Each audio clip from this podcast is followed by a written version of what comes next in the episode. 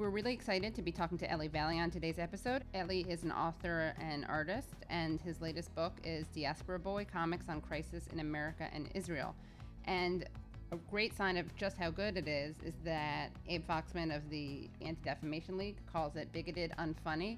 Bret Stephens, the Islamophobe at the New York Times, calls it grotesque, wretched, and Commentary magazine called him ferociously repugnant. So great reviews. Don't forget, this month our live taping is an anti Columbus Day special. It'll be on Monday, October 9th, and our special guest will be Wendy Muse, PhD history candidate at NYU. Her research focuses on collaborative efforts between left wing activists fighting against the military dictatorship in Brazil and colonialism in Portuguese Africa during the Cold War. And Noah Changa, a progressive Renaissance woman and the host of the podcast The Way with Anoa. Make sure you come out to the Brooklyn Commons at 388 Atlantic Avenue, October 9th at 7 p.m. Welcome to the Katie Halper Show. I'm your host, Katie Halper. We are so excited today. We're going to be talking to Eli Valley. He's a writer and artist. I'm being really peppy, and I'm here with my co host. Gabe Pacheco. What's up, Katie? Man, it sounds like you've been drinking monster energy drinks. And you know why I'm I, really why I'm doing this is because my mom, big fan of the show, big friend of the show, FOTS, doesn't like the way I sound at the beginning of the show. Really? She told me that. Yeah. She said, put a little pep in your step. Put a little pep in your step. She said, I don't like that because I guess I go, hello and welcome to the Katie Halper Show. It is a kind of a downer or weird. Yeah, you always gotta you gotta end on an upbeat. Upbeat, yeah. Upbeat. Hello, this is Katie, the Katie Halper Show. Yes. Yes, yes, That's em. that's uh that you know that lets the uh, audience know that um that uh, we are off on a good foot. yes, we are off on a good foot. We then we should do some more mixed idioms. We like to put. We want you to listen. You know what? We need you to support our Patreon so we can put food on our families. To quote George Bush. Ooh. And you're working hard to put food on your family. Nice Sounds mixed. great. Yeah. So We'll send you photos of our families on tables with food uh, ladled on top of them. That would be good, actually. Ladle, ladle, ladle, dreidel, dreidel, dreidel. See, I'm really, I'm, I'm, uh, I'm up. I'm here. I'm wired. I'm queer. I'm, uh, I'm, I'm queer uh, allied. Queer allied. Queer adjacent. Queer. Well, I'm really not. right. You know, it's not a choice. Ally. It's not a choice. You think I choose to be involved romantically with men? We're Yeah. born this way. Yeah, you're bo- you're born with a brick and mortar uh, uh, gender identity. You wish that it was like a pop pop up food cart. That I could like switch it, switch yeah, y- out. you yeah. could just move move in and out, change the cuisine. Yeah, exactly. It's like this really corny Ani DiFranco song. To me, what's more important is the person that I bring, not just getting to the same restaurant and eating the same thing. I got spots, I got stripes too. I've got spots, I've got stripes too. A lot. It's okay. It's it's okay. This is a safe space. Uh, I did actually probably go to more Ani DiFranco concerts than any other artist. Yeah, Yeah, you know who I she is from I like went going to Bard, right? A hundred percent. Yeah, freshman year there was Yeah. uh, there were a ton of Ani DiFranco fans and um, women with acoustic guitars. right. My breast is cradled in the curve of my guitar. Uh, in my in my cohort, my year, In your in your and they would serenade us. Really Yeah, they would have little mini concerts in their dorm rooms. where uh, with both hands Uh-huh.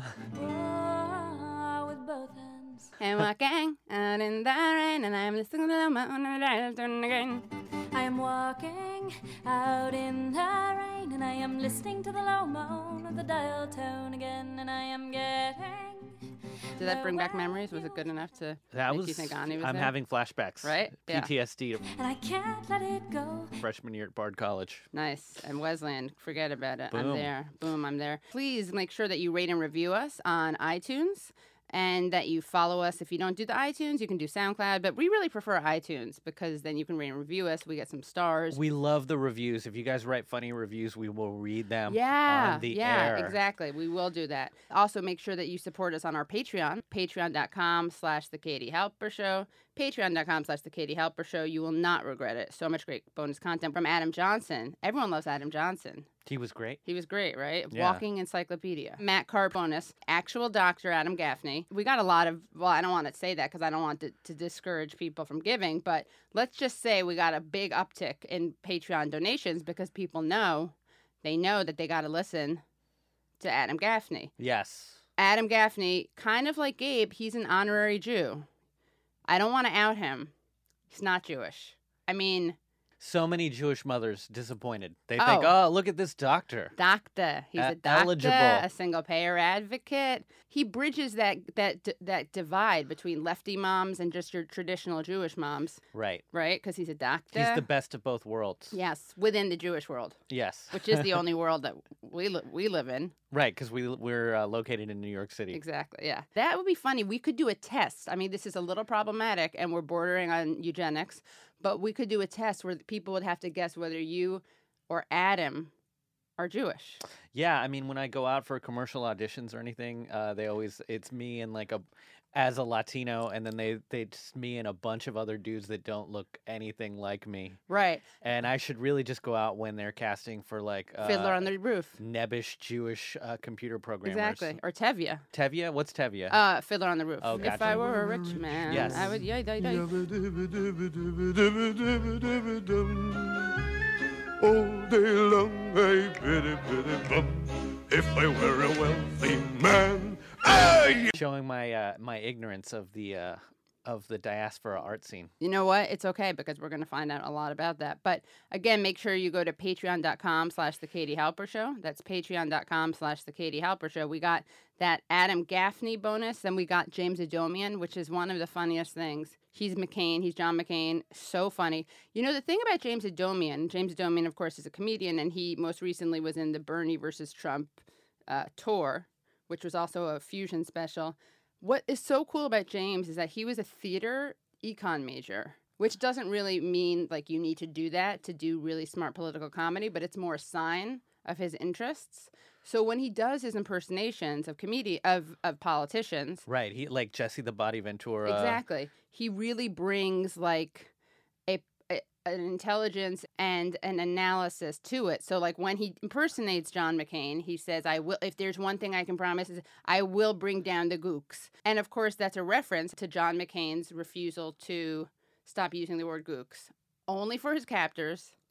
Yes. And again, as we brought up, it would be like if I had been assaulted by, you know, four black men, let's say, and I called them the N word, but only for them and all other black men I called. Would be funny if I called them really woke names, African Americans. I mean, that's that's like expired woke, but Yeah. it'd be funny if I was I became like a- really into Angela Davis. I was like a big Assata Shakur defender. Uh, but with this very small sliver of racism, of the yeah of applied racism. just uh like yeah yeah uh, la- laser uh, precise Exactly. racism Laser precise racism. Yeah. So here's some fan mail we got uh, in response to the episode from last week. sure This is from Ephraim Duke, and his comment is whiny leftist babbling, in quotes. Quote, whiny leftist babbling, end quote. There, saved you 41 minutes. And I wrote, thanks for the listen and contributing to our listen count. And he wrote, well played, and then had a smiley face and a clapping hand. Now, Ephraim Duke, his avatar is, is black, but his his clapping hand emoji is white. yes Just saying. Maybe he's conflicted. Maybe that's not him in the avatar. Maybe those hands aren't actually his. Get it? It's an emoji. They're not actually his. But he gave it a like also, so maybe we converted him. What do you hey think? know what maybe, maybe he wanted the attention he wanted the validation Exactly. and that's what we're here for at the katie Halper we are here for that. Yeah. we'll listen guys we listen to your feedback We do, yeah. Remember, we found some great um, feedback uh, from someone who really was a big fan of yours. Yeah. I don't know where that is, but I'll find it because we got to bring you the comments. somebody on twitter said that I, I have to speak louder into the microphone Really? yeah that's that's the only that's the only uh, Feedback. note i got You know what you got to do. Oh yeah, the volume level should be adjusted when the interview starts. The volume drops significantly. Damn, Matt Karp sure does talk fast. That's another one. well stop listening to the podcast at 1.5 speed if Oh, you can't handle how oh, fast it is You know, Gabe, I like the way you assume that that's what people do. Because that's what I do. I listen to uh, all my podcasts at 1.5 speed. I do that on my iPhone. Yeah, your iPhone, right? Yeah. You know, Yeah. there's a plug for um, a product that's not paying me. Right. Yeah, you're right. Oh, we got someone quoting Adam Johnson. That's actually helpful because we can then make little Instagram images out of that. Remember, guys, we really want you to quote us and our guests we'll even take you quoting our guests. That's how tolerant we are. Usually we like wouldn't it be funny if we only wanted stuff on us. Like we only wanted to make Im- Instagrams on about us, not about I mean, you can roast us too. yeah, roast us. Yeah. Yeah. I'd love a I'd love a critical quote. Yeah, well, you, A- Gabe already responded so well to your constructive criticism. Oh, you know, I found something else. My mom found it for me actually. It was some discussion on Reddit, and uh, someone said, "Does anyone else find like it, it hard to listen to Katie Halper?" Did I bring this up already? I think you uh, yeah. Because she sounds like a Jewish aunt. Yeah, um, but then somebody's defending you as being like really Attractive. sexy. Yeah. exactly. Yeah. So thanks, guys. You you know, if you okay, a question: Would you rather someone say you're stupid and attractive, or unattractive and smart? I mean, I'm pretty vain. Yeah. So you would say. You get like I just noticed you get away with a lot more stuff if you look good. Right. So you would say you would rather attractive and uh and stupid, right? Uh, You uh, it's th- always great to be underestimated. Uh intellectually, like Yeah. a sleeper attack. That's right. Right. Yeah, you want to fly under the radar. Exactly. You know, I would also say the same thing because I think that for a lot of people, especially as a woman, I'm much more. I, I'm very. I'm pretty confident in my intelligence. Yes. You know, and I think there's some women who I think are seen as like as they're just objectified as physically attractive and not taken seriously intellectually. Mhm. and they probably want the other thing. They want to be seen as smart and unattractive. Right. No one wants to be seen as unattractive, but probably the thing that they. In other words, if I, if someone says Katie Halper's stupid, I'm like, uh huh, sure. Here's but here's the secret. The Yeah. real secret. Everyone is dumb and unattractive. So if inside, right. Hey guys, I, am I speaking to your inner child? yeah, You're all dumb and unattractive. We but we all have that uh, insecurity. insecurity on the inside. And really, what do we know? We know very little about the universe, about what's going on So, inside of our bodies. Usually, about- people say that stuff like we all have that insecurity inside, and then they offer a positive affirmation. But you know what? You're beautiful and you're smart. We don't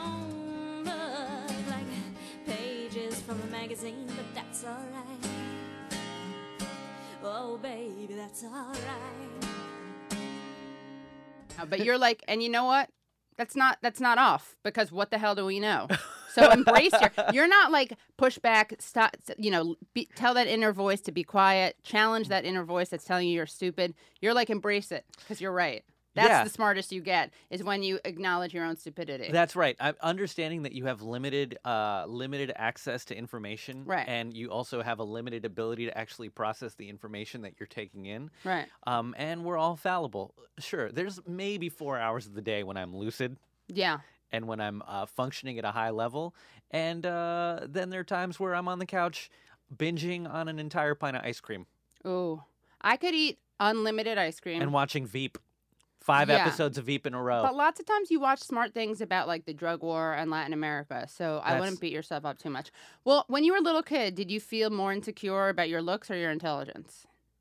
Oh, uh, well, I got held back in second grade. Really? Yes, but it's because I went to a school that was uh, was failing, and so when I when I uh, uh, it closed at the end of second grade for me, and then I had to uh, restart it uh, in in a new school. Oh, so that doesn't count. It doesn't count. I also started young, so I right, was because you're a December. Yeah, exactly. So right. they were like, "Oh, let's just put him in second grade Why again," not? Yeah. which was fine. But I think there were a couple years where I thought, "Oh man, I, I, I failed out of second grade. I'm a dum dum." So your parents didn't like sufficiently explain it to you. Right. Right. So this is just me overcompensating for that, spewing my opinions on the radio. Oh, good. Well, I'm glad that happened then. I'm glad you had that trauma. I thought you were going to be like, I was held back in second grade, but it was because of my looks, not intelligence. So, yeah. well, you know, and I, I just, uh, yeah. Were you a scrawny kid? Were you a little scrawny kid? Oh yeah. Yeah. So I was a chubby kid. Uh huh. I mean, not the the svelte, um, wiry, wasting away woman you see before you. But uh, no, I was chubby kid. So I think most you people. waif, yeah, exactly. I'm low key thick, as I like to say. I think most people, Mm, like a like a delicious milkshake. yeah, but with some shape to it, like a, Yeah. A delicious milkshake in an hourglass um, stein, if you Mhm. will, an hourglass mug. I've been doing a lot of a- uh, animalistic exercises in my apartment. I Really? don't like, Like to, what? I don't like to go to the gym, but I'll do I'll do a lot of uh, like um Grasshopper Like- hops. I'll do I do the hops Really? and I'll do uh and I'll do bear crawls along my floor. oh. Oh. Yeah, and then I'll do backwards bear crawls and I'll do uh, crab walks. You know, I'm just trying to. I want to be a ninja. You could do my thing. You know what my signature exercise move is? Duck What's- walk. It's just how I walk. I waddle. I have a waddle. I, I, I think in my self image, I was that sick kid from The Simpsons. Um, but because Yeah. you were the sick I was, kid. yeah. I was a little as wheezy asthmatic kid. I, you know, I think uh, I think my self image. I, I, I identify a little bit with uh, diaspora boy. Oh yeah, You good know? transition. Yeah, we're gonna get into that right now in a second. But, which is uh, why you're an honorary Jew. Your honorary Jewdom started not just with your asthma, which already throws you into the into the Jewish category, but also with your perception of yourself as a little wheezy kid. Yeah. But I got to say this, you Yeah. know, uh, once you accept and embrace that uh, you're not the smartest and you're not the you're not the hottest, Another pep talk from Gabe. Uh, the, you you work with what you got Exactly. and enjoy the uh, tiny sliver of time that you have on this planet. I was a long time coming. I'll be a long time coming. You got your whole life to do something, and that's not very long. You're like enjoy the mediocrity and then be dead.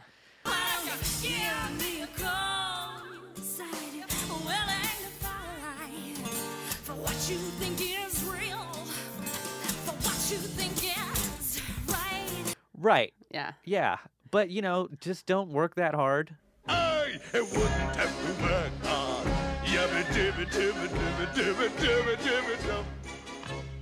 Uh, Mm. and and use your free time uh, to to the best uh, uh, of your ability. If I were rich, I'd have the time that I like to sit in the synagogue and pray. And I discuss the holy books with the learned men seven hours every day. What is Watching it- Veep and eating ice cream. And that would be the sweetest thing of all.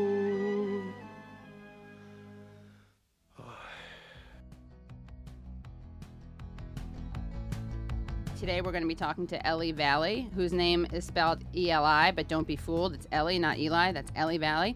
He's a writer and artist whose work has been featured in The Nation, The New Republic, The Daily Beast, The Nib, The Village Voice, Gawker, and elsewhere. And he was selected for the annual anthology, The Best American Comics of 2017. He was the 2011 to 2013 artist in residence at the Forward newspaper. The oldest Jewish newspaper in the country. Yeah. And his art, that's still around. Yes. Yes. And his art has been labeled ferociously repugnant by commentary and hilarious by the Comics Journal. Ellie's comics collection, Diaspora Boy Comics on Crisis in America and Israel, which was released in 2017 from Or Books. His website is www.ellievalley.com.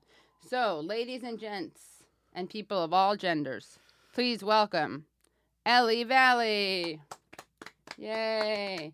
This is our new thing where we do a clap, right? Ellie Valley. Hey. We're so happy to have Ellie Valley live in the studio. He's going to be talking to us about his new book. It's called Diaspora Boy: Comics on Crisis in America and Israel. And it's a it's a really good book. Like I'm not just saying that. It's a great book. Ellie is an extremely talented artist, and I knew that, but I didn't know like I kind of assumed because you're a smart, funny guy. I assumed that you your writing was good, but I hadn't read it as much. And your writing, his writing is really good. Not just the writing about the comics, but your writing uh, in the intro to this book. So this book is huge. It's uh, uh, rich in in uh, text and illustrations. yes. That's uh not me talking. I just want people to Yeah, know of that I'm course. not flattering Yeah, no, no, myself. No, this is Gabe Pacheco right here saying Yeah. uh, this this book is uh, it's it's dense in a good way yeah. and uh, lends itself to multiple readings. Now, how big is what is this? It's what by what? It's not eight by eleven even. It's, No, no, it's uh, 12 by 14, I believe. I don't know if it's a Wow. ruler in this uh, podcast studio. Yeah, no, about but 12 by it's 14, Twelve by fourteen. Yeah, because the broadsheet comics they kind of need Right. uh, larger viewing format. Right. It's from Or Book. Shout out to so you have a forward by Peter Beinart, Mm-hmm. uh, journalist, uh, reformed, what post Zionist, maybe still Zionist. I think he probably would consider himself still Zi- Zionist. Yeah. So I just wanted to to read the opening paragraph of your book before we get into the comics. Actually, could you read it since you wrote it? Sure, sure. Thanks. Should I grab it here? Or I could just impersonate you reading it. Yeah. Uh, do you Gabe do could that? do it. No, no, no, no. Okay, okay. That's okay. Where were the victims? It was a cold day in Warsaw, and I couldn't find them. I was standing in front of a statue, and it had everything, or at least everything you'd want from socialist realist diorama. A feather haired woman clutching a rifle, another woman oblivious to her blown away blouse, even a baby at the top, its arms raised in a battle ready pose. The whole scene was unabashed pulp, and I loved it. Still, it seemed like an odd image given the location. This wasn't a random spot for Soviet resistance art. Unveiled by sculptor Nathan Rapoport five years after the Warsaw Ghetto Uprising and less than one month before the establish- establishment of the State of Israel, these fierce fighters emerging from flames were built atop the ruins of the ghetto in such haste that burnt out debris was incorporated, along with tons of concrete, into the monument's base. I'd expected victims, martyrs, something about the people who died. Over 400,000 Jews in the ghetto had been murdered through starvation, disease, and deportations to Treblinka before the nearly month long uprising began. It ended when the Germans burned, bombed, and gassed every remaining building in the district. Surely there was more to memorialize at this site of absolute devastation, a still smoldering graveyard when the statue was unveiled, than modern day Maccabees. And yet, aside from a single prostrate figure in the corner, this was a pain to human, really superhuman triumph. And not only triumph, but victory of a specific sort. The figures were modeled on Jews visiting Europe from kibbutzim in Palestine. By chance, I wandered around to the other side of the statue, and that's where I found them a smaller procession of 12 people, hunched over and headed to their slaughter.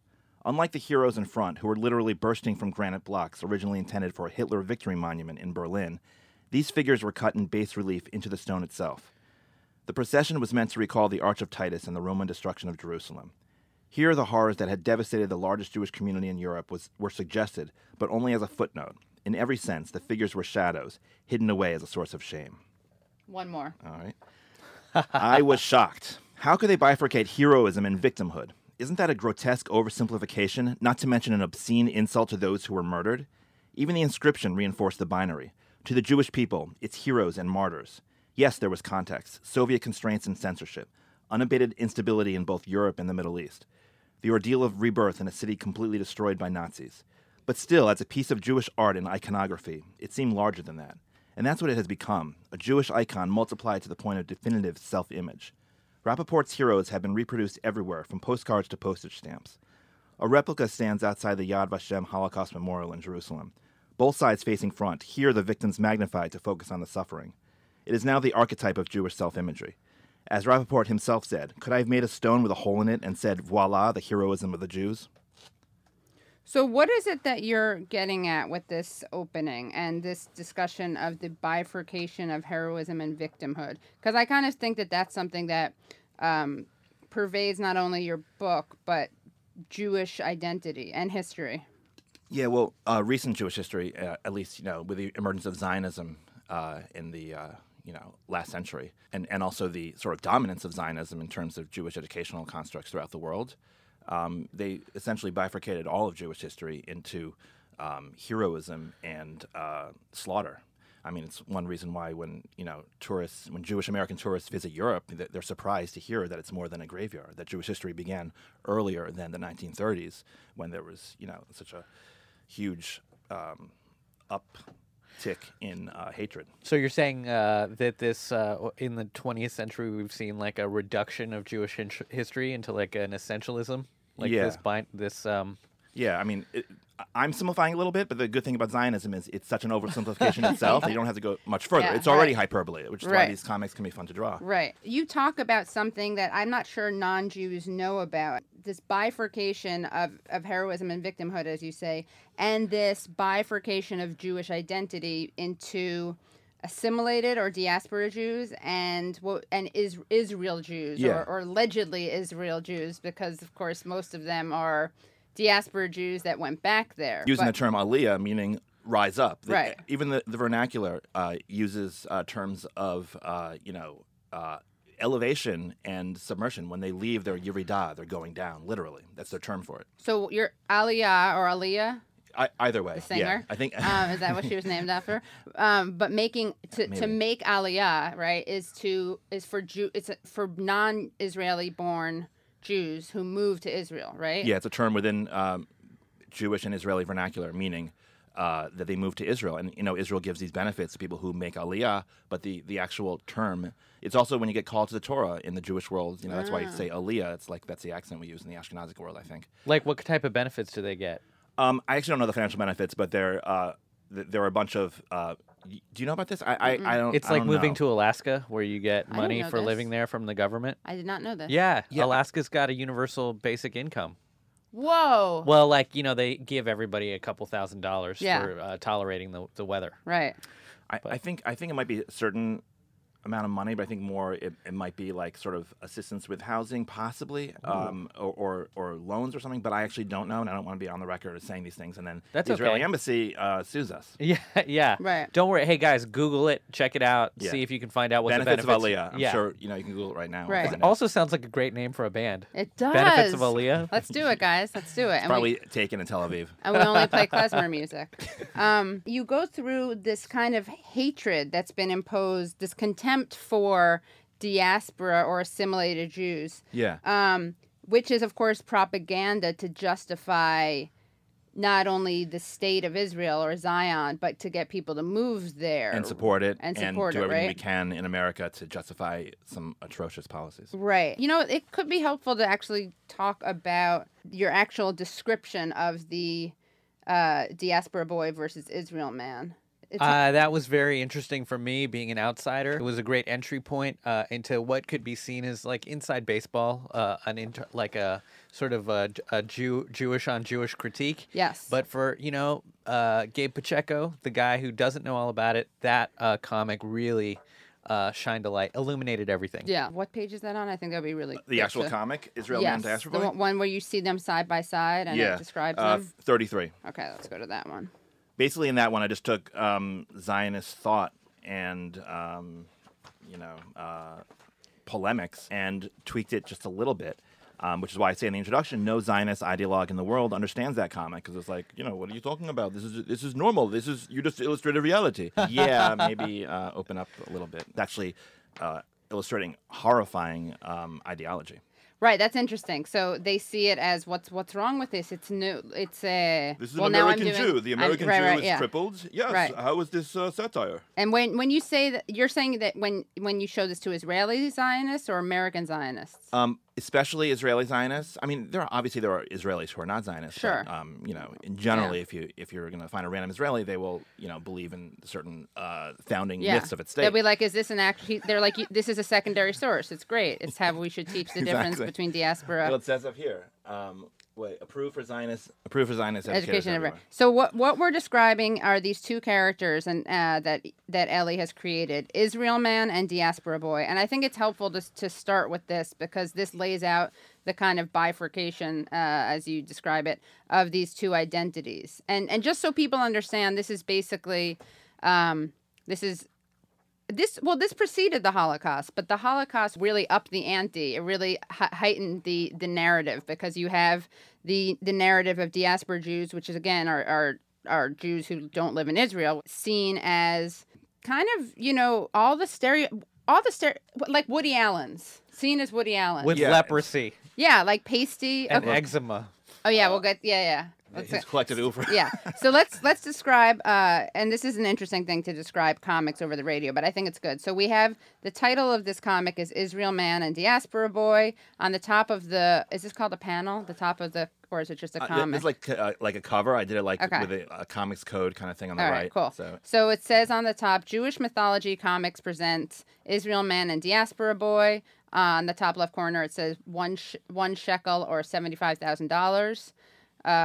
Uh, I don't get that. Is that just a uh, just, just currency? well, just saying, you know, shekels are so um, you know valuable. Valuable, so, got it, you yeah. That's that's the trade. And and then on on the top right, there's a comic stamp. Is that what did you just Uh, the it? Comics Code Authority, which was instituted in 1954, like a self censorship device, but I, I use that sort of Ah. same emblem, but cool. but it says approved for Zionists. Do you know these terms? Because you know a lot about comics. Okay, Yeah, I know Gabe is comic like books. rolling his eyes. I can't get over my ignorance at, at comics. Well, actually, Um, the the Comics Code is a separate issue we can discuss because that, that also the pre comic the pre code comics are um, basically the inspiration for a lot of my work. Oh, okay. So so this is approved for Zionist educators everywhere, and then what you have is a very strong uh, looking, uh, muscular figure that says um, that has like the superhero label of I, which of course stands for Israel man. He's very tall. He's muscular. He's wearing a cape. He's uh, kind of handsome. Uh, has major a major six pack. And then you also have a how would you a goblin looking figure who's uh, comes up to basically uh, uh, Israel man's Thighs. thighs um, with a crutch. Yeah, he's holding a crutch. Also, it, the um, Zionist um, sort of uh, masculine obsession um, sort of attributes to diaspora Jewish men uh, feminine qualities as well. So I have him with breasts. He's lactating as well. Oh, okay. So he's he has breasts. He's lactating. He's drooling just to make him, I guess, uh, unattractive. yeah. let me know Surrounded by flies, Surrounded by flies. Um, warts, wart-ridden, warts has like long nails, fangs. fangs. Um, has like instead of a cape, he has like a ishmata, if Yeah, you will, yeah. like a rag. It's yeah. with patches. He's on the cover too. I reproduced him coming out. oh here. yeah. Yeah. Um. So what's wrong with that image? What's Oh, glasses. How we we can't Of course, forget glasses. He's bald. He has some patchy hair, and then you have wheezing and gasping. um. And then should we read the should we read this and then we can talk about what's wrong with the image? Yeah, I'm just trying to sure. figure out the order of stuff. Yeah, Well- that, that, can, might- that might help. yeah? Okay, Do- so do you you, wanna read you it? read it. No, so- Okay. yeah. So this is the description of what we see. Yeah. Yeah, it's on the cover. It also has not the cover of the book, but on this uh, drawing. Revel in the euphoria of Zionist thought. Marvel at the birth of the new Jew.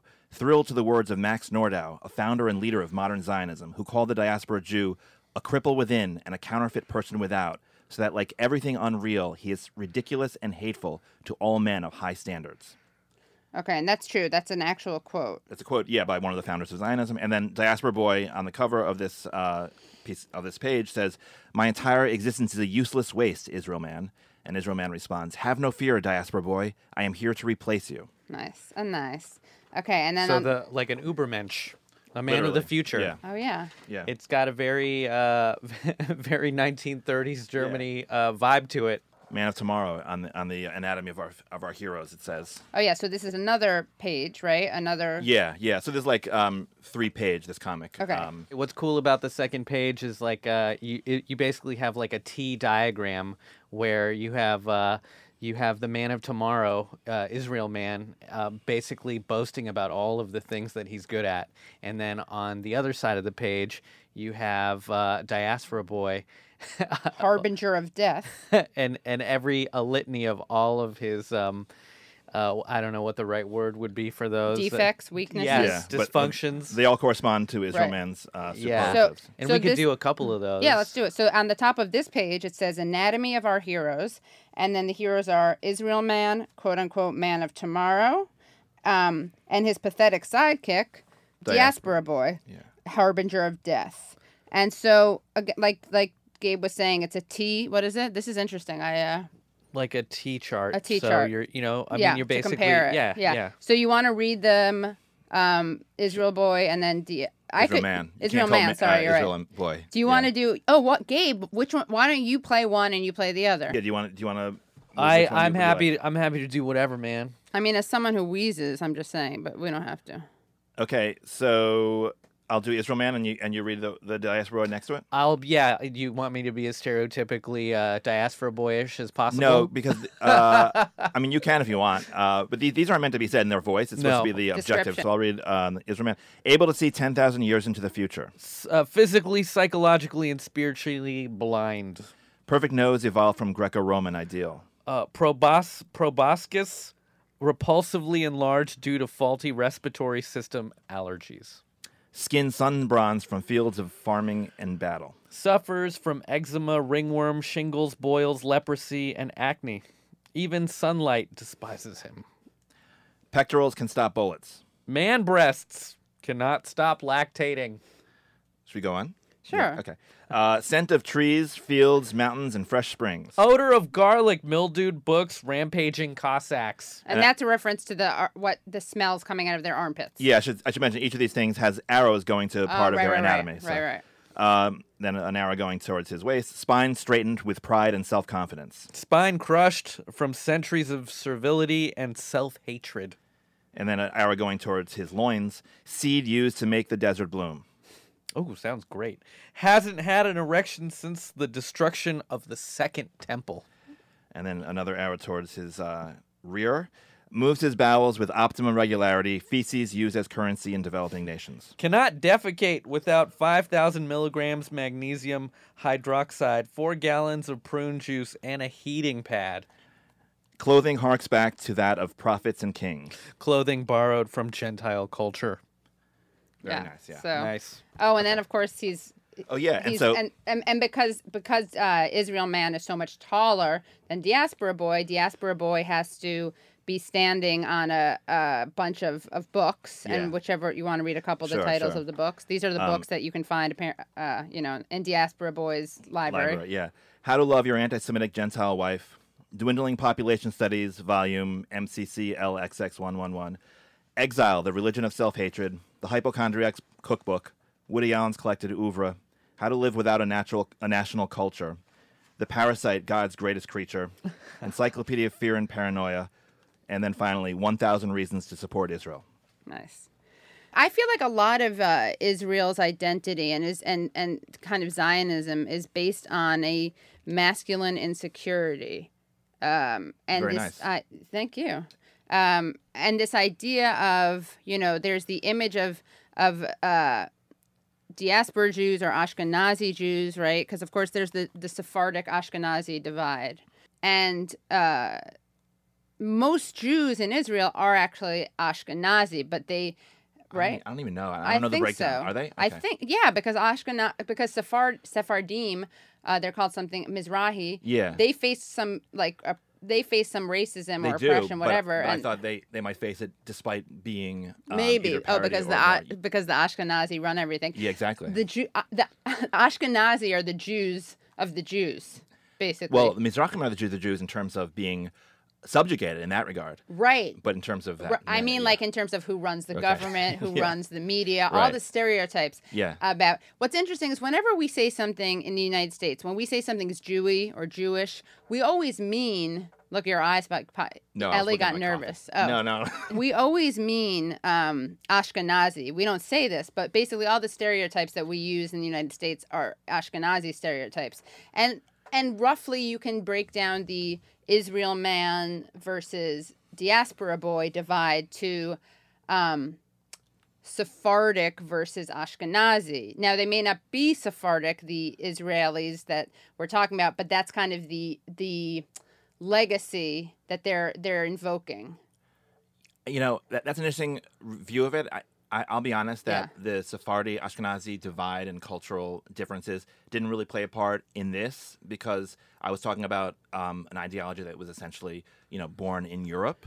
And, Right. Um, and so I don't know if either of them would be uh, equated to um, Sephardi or Mizrahi Jews. Um, although I would be curious about those kinds of readings, it just wasn't in my sort of Right. writerly intent, so to speak. And I think it's not articulated. I guess I'm just using that as as kind of shorthand code. I think it's in there because basically the image of the Israeli Jew is one that's bronzed, one that uh, can work the land and is strong, right? Right. Well, on the other hand, though, they also uh, demean Mizrahi culture there, and so from that perspective, Mizrahi. uh, Exactly. I agree. yeah. I think we're saying the same thing, and Yeah, it's this weird yeah. contradiction, It's which true, is it's true. that because basically Israel is a, is an Ash, it's Ashkenazi run, and they don't elevate Sephardic culture. But I think that because Sephardic Jews, okay, a little history thing, right? Sephardic Jews are the Jews who were from who went to Spain and Portugal and North Africa, right? And and and the East, Middle yeah, East. yeah. Ashkenazi Jews are the ones who went to Eastern Europe, right? pretty much, yeah. So even though they're not they don't articulate this difference, the actual physical traits that they're um, elevating in Israel are ones that more or less can be associated, not to sound like Hitlerian or whatever, but because Sephardic Jews are the ones who look more like the original Israelis. So they're darker, they're tanner, um, they're uh, More outdoorsy. yeah, I think that's true, Yeah. right? And Ashkenazi Jews are the ones who represent. Again, no one makes it. No, the, the, narrative is diaspora versus non-diaspora, but the Ashkenazi Jews are that. They're the pastier ones, right? They live in the pale. They don't get as much sunlight. All these stereotypes, right? They're more assimilated. They're more. They are victims of pogroms. So again, it's not articulated, but I think it's it's an interesting thing that we Yeah. see throughout Israel. Also, again, the Holocaust is so defining and it's so used to justify the state of Israel, but it's also there's some contempt for it and and shame. Yes, Right, absolutely. and that's what you talk about in the opening Yeah. with the with the stat with the monument. Yeah, I I just want to add to what Yeah. you were saying in terms of like the bronze look. Yeah. There was a whole um, sort of movement, I think, in the uh, 60s and 70s in Israel of sort of like fetishizing Arab culture, you know, while also. Uh, Killing them. exactly. But I mean, it's like, you know, people who wear Native American dress in America, Ah, yeah, you know, yeah. it's like, uh, you know, so, but. Urban um, Outfitters. yeah, exactly. Um, so the um, the whole thing, bronze and certain aspects of music, etc., um, were sort of like you know, eh, but but I was also like comparing it to how it was before the destruction of the Second Temple, when they considered Jews to be fighters, victorious, Right. etc., and like everything between the destruction of the Second Temple and 1948 is a wasteland. Right. So it's butch versus femme also. Yeah, yeah. But is there something too where in uh like in an assimilated culture or uh, when you are um in diaspora this pressure where uh, Jewish people were put under like because this is a reading I have as not being part of the Jewish community, but this pressure of like be, be taking certain roles in society or only having uh, certain social outlets. Whereas in Israel, since it's a Jewish uh, state, um, Jews uh, uh, run the spectrum. Right. so like they're more um what what is it? Like they, they get to be everything. They get to be and and in that i- is that where some of this um some the stereotypes come from uh that the israelis have around diaspora Um, some of the later, I- maybe yeah. some of the later kind of stereotypes come from that, but a lot of my um, sort of satirical uh, targets are the ideologies that were at play before the state of Israel emerged, even. But yes, uh, even before the state of Israel emerged, uh, Herzl and other Zionist thinkers were talking about how normalization, as they called it, would mean that um, Israel would be like a country like any other country in the world, and Jews would be everything from you know prostitutes, which of course Jews already had been because you know. Um, Not a lot of work options. Oh, okay, Limited, yeah. No, limited because, employment you know, opportunities. Ju- yeah. Jews were in, in every in every Right, field. right. It's it's a myth that we were only you know in certain kinds of fields, but but any, but anyways, according to like Herzl and others, uh, Jews would finally be normalized and they would be taxi drivers, etc. the great Jewish aspiration of Yeah. every mother that their Uh, sons become taxi drivers. Yeah. Do you want to talk just briefly? Not, I know this is a big thing, but about like the founding of Israel for for our listeners who aren't Um, about like uh, what do you mean? Just, just like, what happened, how it's how it happened, 1948. well you had one comic strip that actually uh dealt with um anti-semitism in uh england oh yeah, there's the funny. british character who Yeah. is anti-semitic Yeah. and uh, that that uh, does that deal with sort of like the ideas around the founding of Israel? Uh, not so much actually. Um, th- this comic, to be honest, sorry, No, I don't care, undermine what you, dude. What, your what do I is. know? I'm just Um, no, I don't. I don't really like love that comic now, but I'm including it from the for the point of view of sort of like um, you know completism. Yeah. Uh, from that perspective, but um, it was a little bit of left punching. But um, at the time, uh, I was like really pissed um, at s- certain aspects of um, British.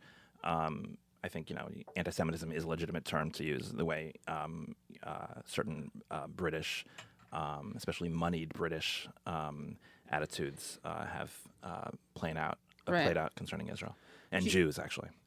Um, so there's a comic called A Modern Fable, um, and this comic was from uh, 2007, and is a reaction uh, to one you know horrifying aspect of Abe Foxman's long list of shadows on the ADL, and this was his urging Congress not to pass a resolution uh, recognizing the facts of the Armenian genocide.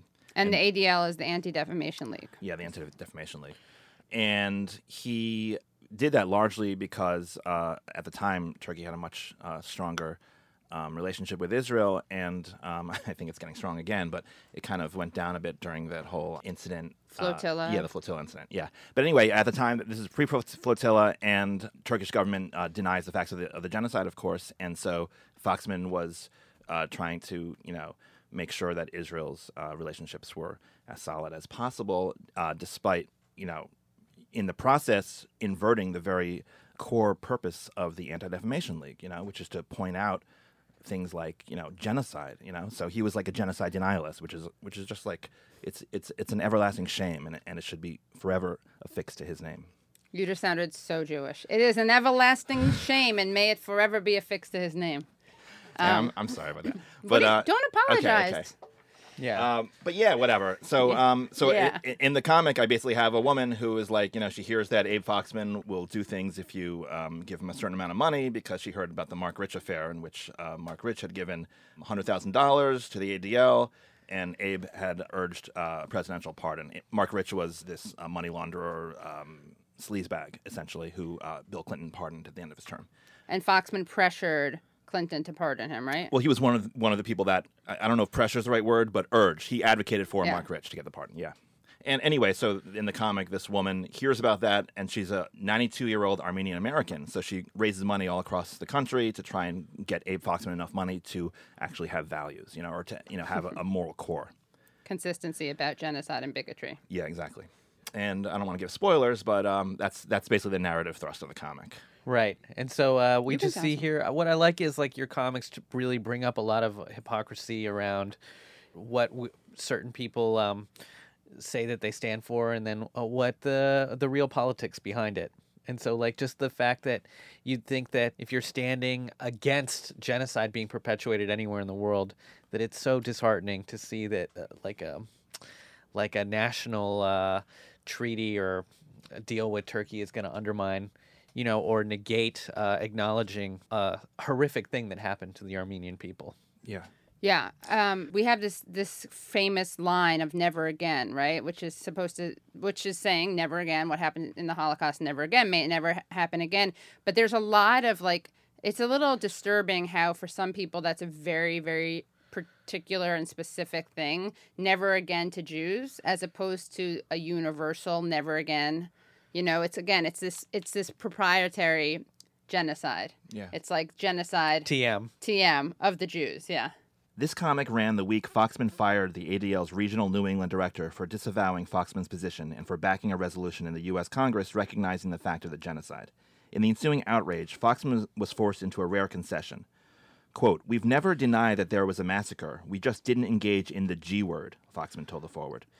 Quote, Now they're insisting on the G word. Fine. Unquote. His carefully worded new position, conceding that the quote consequences of the quote painful events were quote tantamount to genocide, did not assuage the concerns of Armenian American activists. His continued opposition to, to a congressional resolution infuriated the same groups as well as many in the Jewish community. The stain on the ADL endured for another nine years. It was only after Foxman's retirement that the organization was free to unequivocally recognize the genocide as genocide. Right. So, right, in theory, we don't want the Anti Defamation League to just be anti defamation of Jews, right? Exactly. Yeah, it's not called the Anti Jewish Defamation League, it's the Anti Defamation League. Yeah. But there lacks a kind of universalism. Um, Yeah, it really it waters down its potency if it's only uh, right. shrill around Jewish issues. Right. You know, you got to be shrill around all. Shrill, yeah. well, that's how you get attention. You Right. got to, you know, you got to. Cackle. Yeah. Cackle around all uh around all issues. It's true. And then it perpetuates the idea that Jews are this kind of mafia that only cares about other Jews. And one of the best things, one of the things that the few things that gives me Jewish pride, but one of the be- the the best things uh, this book Ellie says is is Ellie's book, Ellie's comics, Ellie's writing, um, my own work, this radio show, the work of Gabe, the comedy of Gabe, honorary honorary Jew. Jew, yeah. Um, is the universalistic, uh, the tradition of universalism that has existed, and the uh, you know, the Jews historically have engaged in in struggles and allied themselves with struggles. This has been largely eclipsed by the uber nationalism of Israel and the Zionist project. But you know, we have Jews like uh, in the Spanish Civil War. The the the most common Abbie Hoffman was Jewish. Abbie Hoffman was Jewish, major internationalist, uh, levitated the Pentagon. You may have heard of it. Um, but, you know, Jew- Yiddish was the most uh, popular language among all the international brigades who fought in Spain against Franco. I mean, that's just an example. But a lot of, you know, internationalism, universalism, uh, after Abe Foxman's been gone, the ADL has thankfully been, especially under Trump, much more, um, you know, combative when it comes to other people's rights, especially Muslim Americans. However, on the Israel question, they are still, um, of course. you know, of course. But the ADL, God bless them, the God who doesn't exist, um, actually, I mean, what's so weird and scary is I don't know if you've experienced this. I've talked about this on the show before, but for someone like me who's constantly criticizing the way that the label of anti Semitism is thrown around extremely casually, right? And usually used to describe someone who's not anti Semitic but is criticizing Israel, Israel's policies. It's a weird experience for me under Trump to actually be saying, like, hey, that's anti Semitic.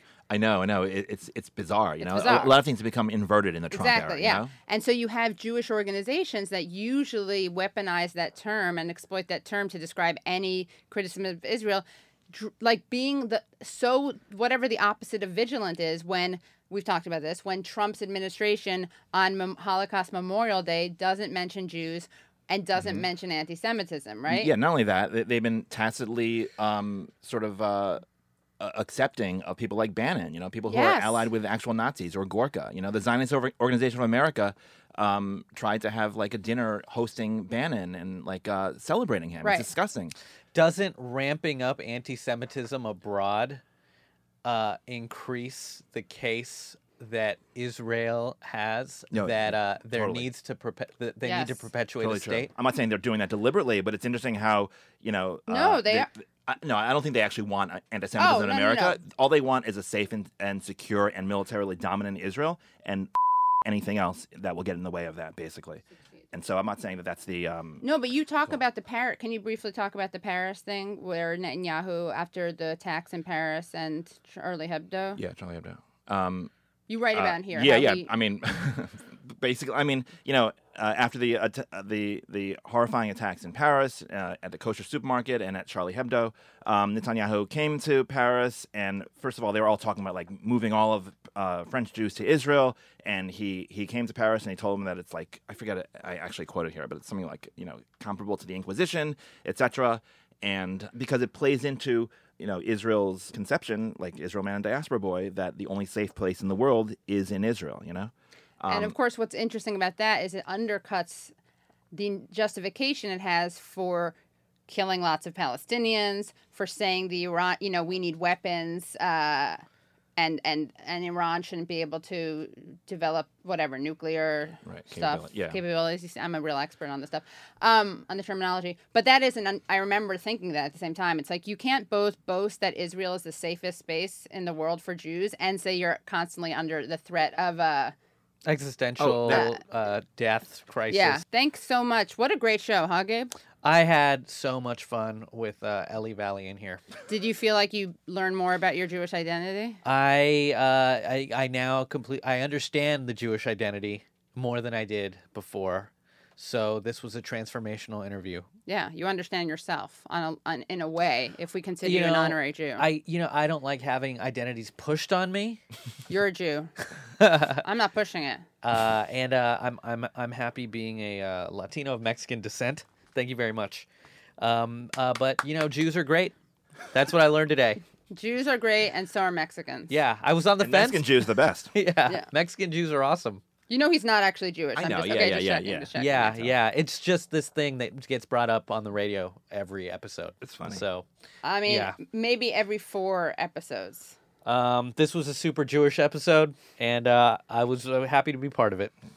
Thank you. I feel validated.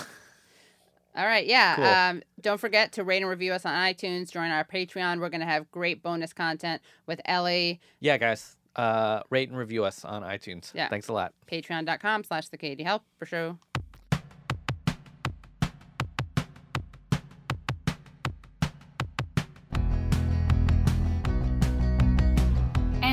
The rest of our interview with Ellie, please become Patreon supporters at patreon.com slash the Katie Halper Show.